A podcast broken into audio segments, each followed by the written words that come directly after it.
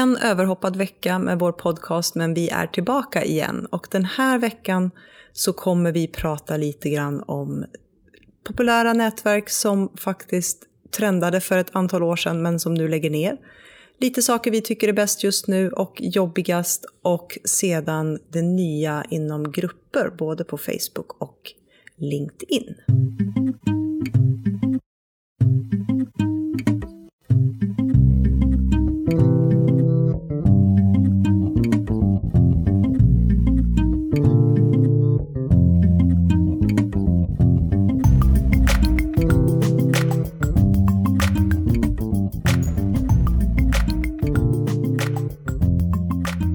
Hej, det här är podcasten Social by Default och precis som alltid är det jag, Sara Larsson Bernhardt, som tillsammans med Deeped Niklas Strand driver den här podcasten. Vill ni kommentera avsnittet eller har idéer för framtida avsnitt? Twittra med hashtaggen Social by Default eller prata med oss på vår Facebook-sida. Podcasten sponsras av våra kära Patreons. Hej Sara! Hej Niklas! Hur är det? Det är bra. Det är torsdag vad gör du? Jag lig halvligger i mitt hemmabyggda, ganska usla podcasthörn, ska jag nog säga. Eh, på nedervåningen. Du måste nog nästan ta en bild på det någon gång. Ja, det får jag göra. Så vi kan lägga ut i show notes. Det är torsdag kväll och jag har eh, precis kommit in efter att ha varit ute och sprungit. Du då? Ja, i min inte så hem, hemmabyggda lilla podcaststudio. Mm har varit ute och träffat en gammal kompis. Alltså fascinerande när man inser att man har känt folk som de, man var 14. Och inte setts på några år och så. Så dyker de upp och så träffas man. Är första tanken sådär, gud vad gammal hen har blivit? Eller är det, känner man igen någon? Både och. Som man inte har träffats på så jo, länge? Jo, men det gör man väl liksom. Mm. Det gör man ju. Sen har man, alltså där tror jag också sociala medier har gjort att även om man inte träffas så har man ju mm. setts. Det är sant. På många sätt liksom. Så, så man har ändå en aning om att människan ser ut ungefär på samma mm. sätt. Även om båda har blivit här, rundare och fårigare. Sommar har det varit några mm, dagar. Helt fantastiskt. Minst ja, sagt. Det... Jag tycker mitt Instagramflöde är väldigt mycket sol, många solar. Det är så oh, så, sommaren har kommit och så några stackare som är allergiska. Ja, fy. Men då finns det ju bra allergiappar som varnar för höga halter av både det ena och det andra. Ja. Så det har ju ändå blivit lättare. Nu är inte jag allergisk. Jag är mest allergisk för att min nytvättade bil är alldeles gul när jag kommer ner på parkeringen.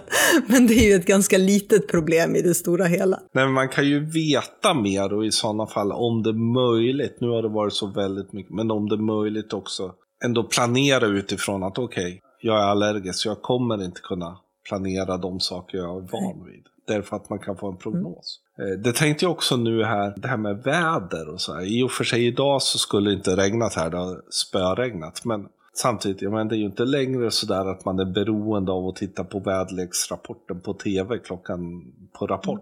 Nej. 10-8. Jag och min Google Home har ett ganska mysigt förhållande just när det gäller väder. För att eh, jag frågar och hon berättar och sen vet jag att jag får lägga på två grader. För hon ligger alltid två grader fel. Men det, och till och med barnen har börjat fråga nu. Så att, eh... Nej men om man har kon, eh, instant väderinformation de har ju, inte all, de har ju aldrig Nej. haft. Så det är ju många sådana här små saker som man ibland nog glömmer bort när man tänker det här med digitalt och mm. Då är det bra skärmtid. När man frågar om vädret och när man tittar på väderprognosen, då är det bra skärmtid. Jag undrar om TV4-vädret ja. fortfarande är lika populärt på Instagram. Det var länge sedan jag slutade följa dem. Det var när de började sätta in reklam i sina, före sina filmer. Kommer du ihåg det? Men de var ju väldigt bra förut. Vad är bäst just nu tycker du, som gör dig lycklig på sociala medier? Det som gör mig lycklig? Uh, faktiskt var det Now This News på Facebook som tipsade om ett uh, Instagramkonto som heter The Gay Beards, som är helt fantastiskt. Det är två kompisar som har så här riktigt trendigt hipsterskägg. Båda två ser ganska bra ut och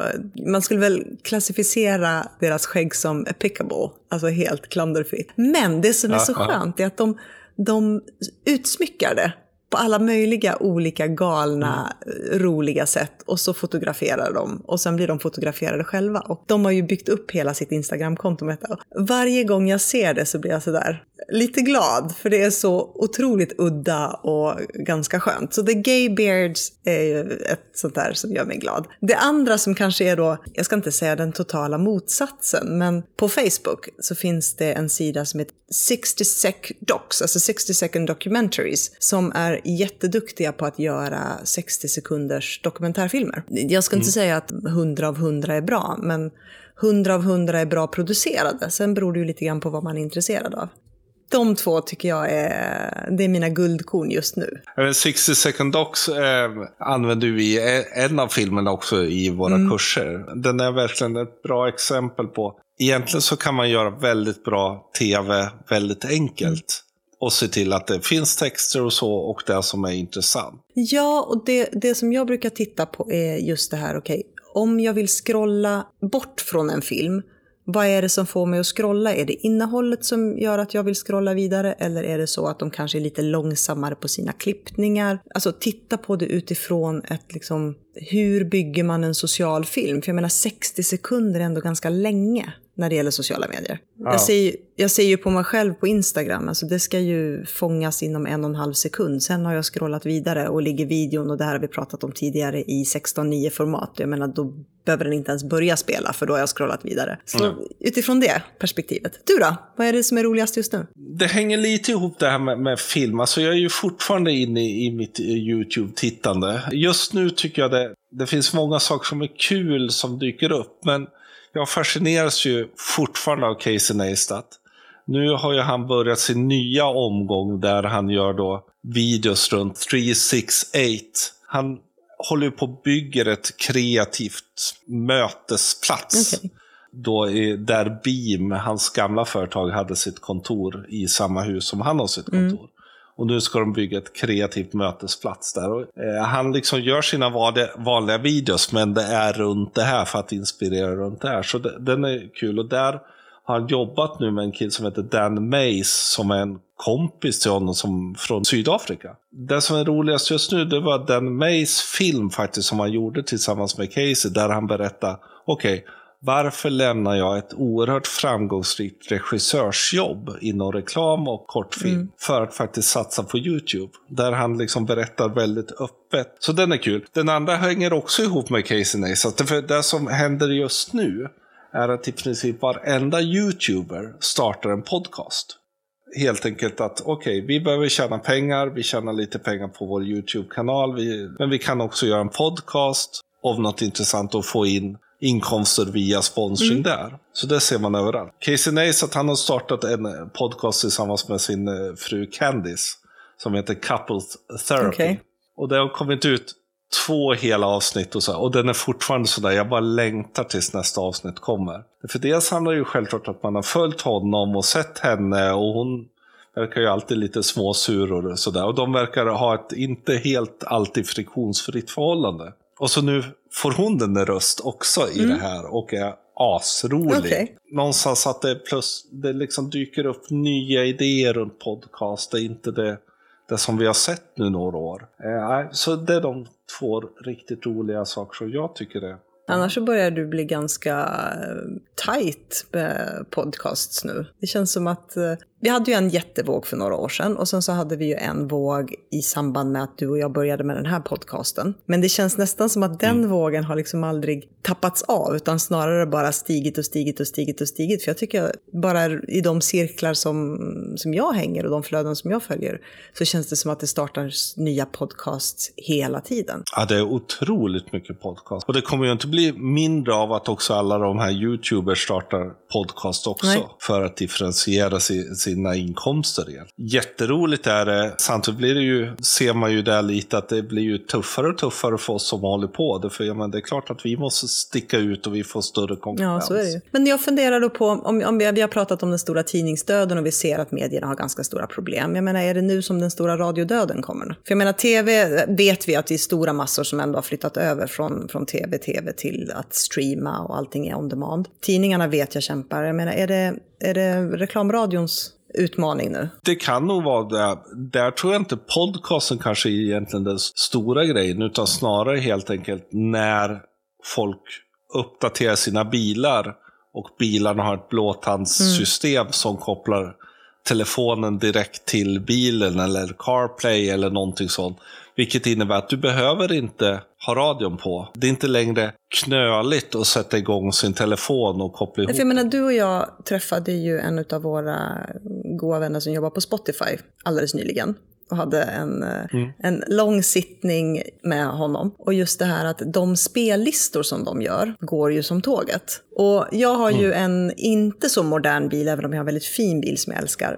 Så jag har ingen blåtandsuppkoppling. Och eh, jag lyssnar ju på reklamradio på morgnarna. Och jädrar vad det är tråkigt. Alltså ja. de pratar ju om ingenting. Och jag menar antingen så vill jag lyssna på musik och då kan jag ju sätta på en Spotify-spellista i så fall. För då vet jag att jag får musik och inget prat och även musik som jag gillar. Eller så vill jag ha folk som pratar, men jag vill ha folk som pratar om intressanta saker. Alltså tillbaka till det här content som verkligen är värdefullt. Och jag hittar inte riktigt det längre i radion. Där ligger ju att dels har de inte hunnit eller varit med antagligen byta sin affärsmodell. För jag menar, det är klart att de skulle kunna göra bra radio. Men problemet är att det blir väldigt dyrt eftersom de bara spelar musik. Då blir, liksom, vill Stim ha sina pengar där. Mm. Du kan inte göra lika mycket reklam i en podcast som du gör i om du ändå är tvingad att lyssna på det. För du orkar inte byta kanal. Och samtidigt har jag ju aldrig funnits innehåll i reklamradio. Alltså det är ju skval mellan re långa reklampauser. Podcasten i sig, tittar man på SR så har ju de anammat podcasten mm. fullkomligt. Och är ju de största podcasterna i Sverige, där finns ju SR-program i. Ja. De som lyssnas allra mest. Så podcasten har ett helt klart framtids. Det är kul. Jag som är, faktiskt tycker det är ett jätteroligt sätt att göra content på. Vad är jobbigast då? Jag tycker att Instagrams algoritmer har blivit skitjobbigt. På vilket sätt då? Det är otroligt svårt. Alltså, de har ju helt klart den här testgrejen. Mm. Du, du råkar ju kanske inte ut för de positivaste testerna. Jag har sett en minskad engagemang på mina. Och då är jag inte, jag är ju ganska konstant i vad jag lägger upp liksom, mm. numera. Vilket jag i, i och för sig kan fundera om det har med att jag har gått tillbaka till personkonto från businesskonto på mitt. Det kanske inte är helt omöjligt. Men sen å andra sidan, även om du har fått minskat engagemang så har du fått ökat antal följare. För du har ju väldigt många snygga fotomodeller som följer dig nu för tiden. Ja, det är jättemärkligt.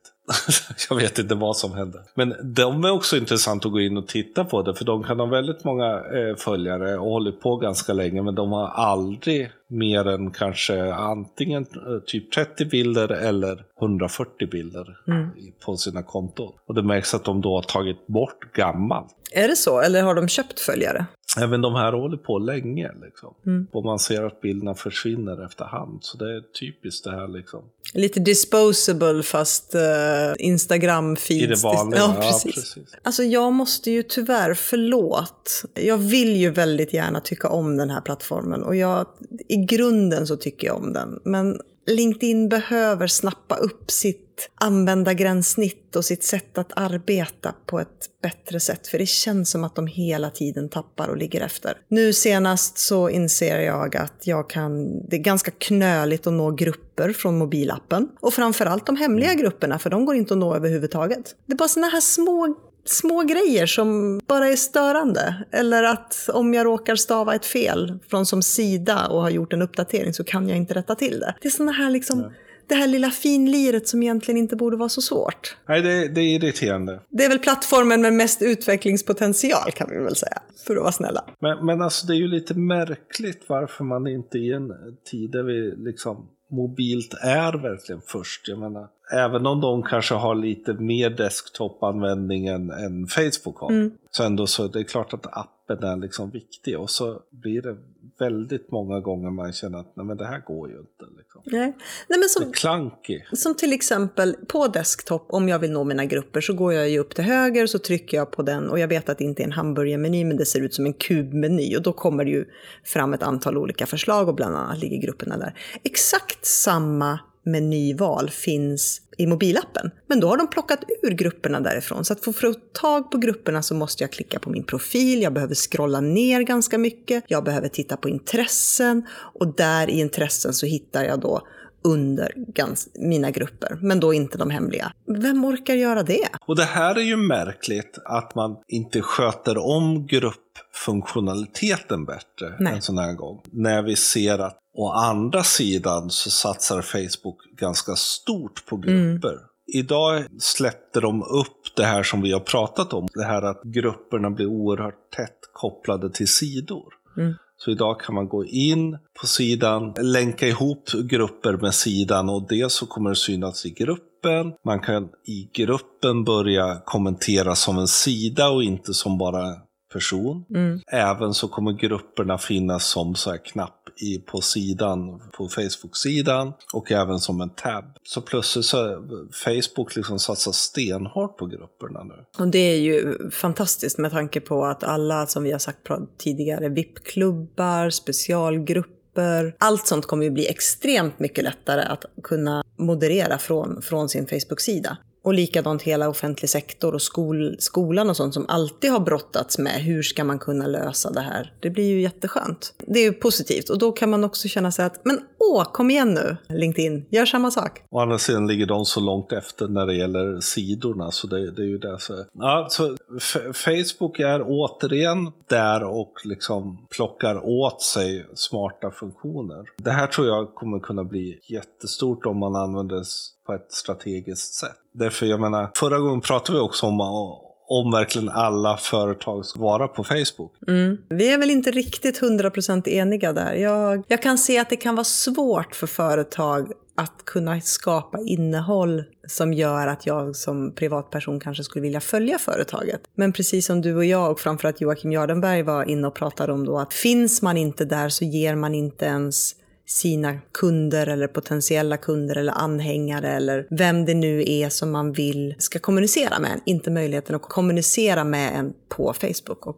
Ett av problemen som vi också sett när vi har gjort case på på så att säga, företag som har många olika restauranger eller pubbar eller kaféer eller whatevs. Men man har väldigt många så att säga lokaliserade delar och så börjar alla göra sina egna sidor. Det blir varken hackat eller malet. Här finns ju möjligheten istället att faktiskt bygga communities som är mer lokala men runt och kanske en huvudsida. Mm. Och därmed finns det liksom, ja men brukar du gå på, ja men vi tar Waynes på Vasagatan liksom. Gå med i vår grupp och liksom snacka med dina kompisar som du brukar sitta så kan ni bestämma tid där. Och, alltså, det kan börja bli något annat än en sida alltid är. Man kan faktiskt gå och fråga, men hörni, varför var mitt kaffe kallt? Och det blir faktiskt de som får svara och inte någon stackare på huvudkontor som inte har en aning om vad som händer där. Vad har du för cloud score? Eh, det kommer jag inte ihåg. jag hade högt en gång i tiden. och jag föreläste om cloud. Jag låg nog ganska stabilt där runt någonstans mellan 66 ja. och 68 ganska länge. Cloud lägger, lägger ju ner nu. Mm. De köptes ju av Lithium som nu har bestämt sig för att lägga ner Cloudscore. Jag förstår varför och, och tittar man på utvecklingen, men jag blev lite, ja men det var återigen så här, ännu en tjänst som försvinner från där man har liksom investerat massa tänk runt och så. Det var väl egentligen innan hela influencer marketing-trenden bommade som Clout var ganska mm. tidigt inne på att faktiskt mäta genomslagskraft hos folk och vissa hotellkedjor uppgraderade folk med bra Clout-score och sådär. Det var ju egentligen mm. precis i början på just influencervågen. Sen eh, hände det inte så mycket mer. Det var väl lite konstiga mätetal och så. Här. Sen så pivoterade de ju plattformen ganska mycket och ville att man skulle göra egna uppdateringar inne i plattformen och sådär. Och jag tror att det var väl där de började tappa. Det finns ju fortfarande sådana här, flera sådana här som då fortfarande har scores. Clear har eh, uppgraderat och börjat jobba ännu mer med det, som var då Clouds Eh, mindre kända konkurrent. Mm. Och, och, flera företag har gjort sina egna så att säga, scores på, på hur mycket influens man har. Problemet ligger väl i att alla räknade lite för sig själva. Det fanns inget liksom, ja, men hur, hur, hur ska man förhålla sig till en cloud score? I det här då läget som vi är idag, där influencer marketing är jättestort och företag letar efter influencers som kan vara med och driva deras varumärken framåt i samarbeten och sådär. Och vi vet att folk köper följare och man köper kommentarer. Hade inte det funnits ett högre incitament då för Clout att faktiskt göra någonting ordentligt och hitta det här att den här Instagram-följaren har den här Clout-scoren inom de här segmenten och då verkligen kunna validera att den mäter på äkta engagemang och äkta följare. För jag menar, även om du har sjukt mycket följare, har du extremt låg engagemangsgrad så kommer du få en lägre cloud score och där plockar den ju ändå in alla dina kanaler. Jo, och det är ju det som man skulle behöva ha. Ja. Men det skulle också vara, behöva vara en score som alla är överens om och någonstans som man kan förhålla sig till så att man vet att den är trovärdig. Och det, det är ju det som egentligen vi, vi saknar väldigt mycket. Någon sorts generell trovärdig nivå på hur bra någon är faktiskt att skapa engagemang. För jag menar antal följare, om det är då en parameter, ja, men då kan man ju köpa. Eller, mm. eller liksom den högsta cloud-scoren hade Obama. Liksom. Ja, men visst, han må vara influens, men han är ju inte så social så. Fast han har nog en liksom, förmåga att påverka. Vad, vad, vi, vi behöver någon sorts generell måttstock. Liksom vem är bra? Därför idag är det ju verkligen så att ja, men tittar man på microinfluencers blir det ännu svårare. Därför mm. vad ska vi mäta där på då? Liksom? Kommer det fortsätta så här då? Jag menar, nu är vi inne i en jättestor influencer-hype. Och precis som jag nämnde nyss, alltså företagen vill verkligen hitta möjligheter att, att nå ut via trovärdiga personer. Hur länge kommer de trovärdiga personerna vara trovärdiga? Finns det inte en mättnad där också? När influenserna faktiskt inte funkar längre? Ja, framförallt så är väl lite där hur mycket kan du vara influencer och hur mycket måste du vara personlig? För där har ju vi diskuterat mycket där. Det finns en del exempel där man kan känna, ja men vänta, igår visade du den där prylen och idag visar du plötsligt den här och vad, är, vad tycker du egentligen? Mm. Liksom? För det, jag, jag, märker på vissa av dem som jag har följt ganska länge som ändå har, eh, jag har väl haft tur, råkat ramla på någon som har varit i början på sin kanske influencerkarriär och så har de börjat pika. Att det känns nästan lite grann som Instagramflödet idag, att var sjätte bild är sponsrad eller i ett samarbete eller på något annat sätt driver en produkt även om man kanske inte är jättetransparent, även om man kanske inte är hundraprocentigt ärlig så känner man att den här personen är köpt av det här företaget. Mm. Och till slut så blir det som vilken annan banner som helst, man ser inte man påverkas inte längre. Eller nej. jag gör inte det. Ja, fast ibland är det väl sagt målgrupp också. Samtidigt då känner man kanske att nej, men nu räcker det. Och jag tror, jag tror att vi kommer, vi kommer nog se en ganska stor förändring i influencer marketing framöver. Att det kommer behövas någon sorts mer struktur Mm. För att inte tappa intresset. Och det intressanta som jag kan tycka, det, för det, så det har ju dykt upp en influencer som fick jättemycket följare snabbt. Som faktiskt var alltså en sån här liksom 3D-animation och en, liksom en sorts robotiserad influencer som byggde på så, ja, men vad gillar folk bland influencers som plockar in och så gör, gör de de bilderna. Och det, det finns ju inte någon, någon verklighet alls i det. Och där är ju en intressant, kommer vi se att företag bygger sina egna influencers framöver? Ja, fast inte som robotar Istället... då, utan att man, man väljer en person som man verkligen driver fram som influencer. Det, det är väl det mest sannolika i närmsta tid. Men sant också, jag menar, om, om människan är intressant, underhållande och framförallt gör det på rätt sätt, ja men kanske till och med att det blir liksom saker som inte finns på riktigt. Utan det är verkligen någonting som är skapat. Det är ju den intressanta genuiniteten gentemot underhållning. Liksom. Mm. Nej, men, ja.